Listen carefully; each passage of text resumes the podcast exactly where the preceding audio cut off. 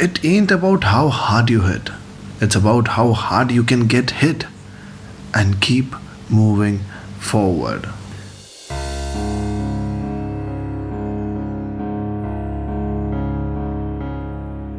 Hey there, मेरा नाम है हार्दिक एंड आज we are gonna talk about one of my most favourite movie quotes of all time 2006 की movie movie का नाम है रॉकी बैल्बोआ मैं ना पर्सनली अपनी बात करूँ तो गिव अप करना मेरे लिए कोई बड़ी बात नहीं थी।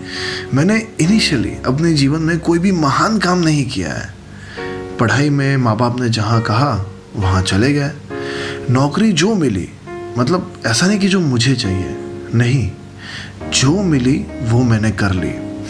प्यार में भी ऐसा ही कुछ था। जिस लड़की ने सामने से अप्रोच किया, मैंने हाँ कह दी। सारे इजी ऑप्शंस ही चूज़ किए। मुझे शायद प्यार था भी या नहीं, ये सवाल अभी मैं अपने आप से किया करता हूँ। एंड ये पता है, ये सब इजी ऑप्शंस मैंने क्यों चूज़ किया? क्योंकि मैं हारने से, मार खाने से डरता था। ऐसा लगता था कि जो आराम से मिल रहा है, ले लो ना। क्यों ज़बरदस्ती लोड लेना है? एंड शायद ये गलती मेरे साथ साथ शायद आपने भी की होगी। और शायद कुछ ऐसे ही मीडियोक्रिटी हम सबके सर पे सवार हो जाती है।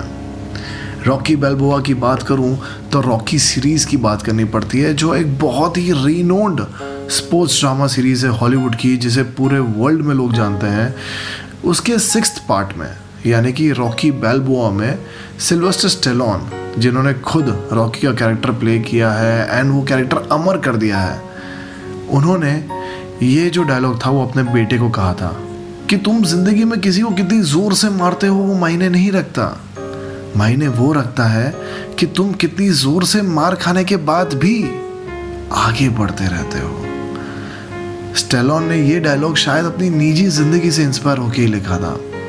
रॉकी एक ऐसी मूवी सीरीज़ है जिसके अब तक आठ पार्ट बन चुके हैं। करोड़ों अरबों रुपए वो मूवी कमा चुकी है, मूवी की जो सीरीज़ है वो कमा चुकी है। बहुत सारे अवार्ड्स वो मूवी सीरीज़ जीत चुकी है। लेकिन उसकी शुरुआत इतनी आसान नहीं थी।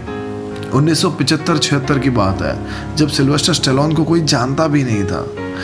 उनका जो बोलने का ढंग था, वो थोड़ा क्रिकेट था, अजीब सा था, इसीलिए उन्हें ज़्यादा काम भी नहीं मिलता था।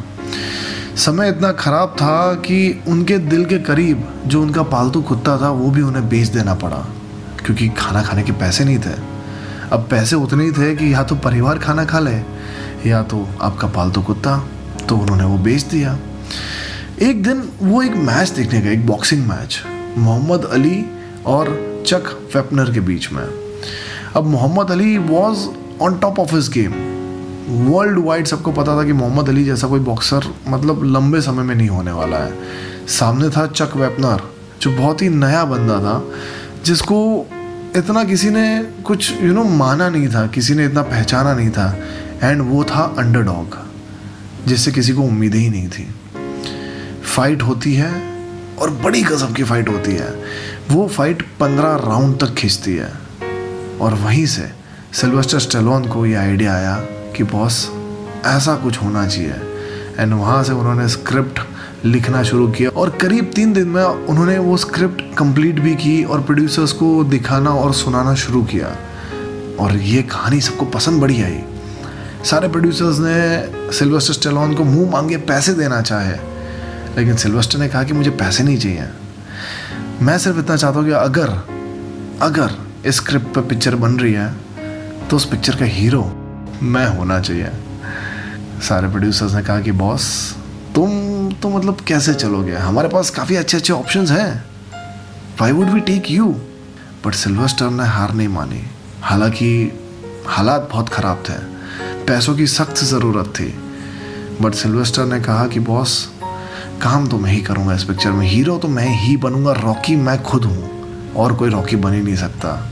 सो फाइनली उन्हें एक ऐसा प्रोड्यूसर मिल भी गया कि जिन्होंने ये स्क्रिप्ट में उन्हें हीरो बनाने की हाँ भरी और बजट भी दिया। काफ़ी कम बजट था हालाँकि, लेकिन स्टेलोन ने हार नहीं मानी। उन्होंने अपने सारे करीबी लोगों को पिक्चर में इन्वॉल्व किया। वन टेक में शॉट्स निपटाए। हैंड कैमरा यूज़ किए। इनफैक्ट जिस आदमी को उन्होंने अपना पालतू कुत्ता बेचा था, उसे जब वो वापस खरीदने गए, वो बंदे ने काफ़ी ऊँची कीमत बताई कुत्ते की। तो सिल्वेस्टर ने कहा कि इतने पैसे नहीं है मेरे पास। तो बंदे ने कहा कि एक काम करो, आपकी मूवी में मुझे रोल दे दो। तो सिल्वेस्टर ने कहा, आ जाओ, भाई तुम भी आ जाओ। सो उस तरह से रॉकी कंप्लीट की गई। और दुनिया को सबसे बेहतरीन और सबसे यादगार मूवी सीरीज़ मिली, जिसकी पहली मूवी थी रॉकी ये सब यू नो सुन के लगता है कि कितनी हिम्मत दिखा दी। नहीं स्टेलोन ने उस समय में, अपने खराब समय में, अगर ये पहली मूवी रॉकी फ्लॉप हो गई होती तो? और अगर मानो कि किसी ने उन्हें हीरो ही नहीं लिया होता और ये स्क्रिप्ट किसी ने खरीदी नहीं होती तो? यार, जो ऑफ़र मिला था, जो पैसे मिल रहे थे, ले लेने चाहिए थे ना। लेकिन शायद यहीं पे हम धोखा खा जाते हैं कि जहाँ अपने आप पे हमें भरोसा दिखाना चाहिए, जहाँ हमें खुद को सपोर्ट करना चाहिए, वहाँ हम गिव अप कर देते हैं।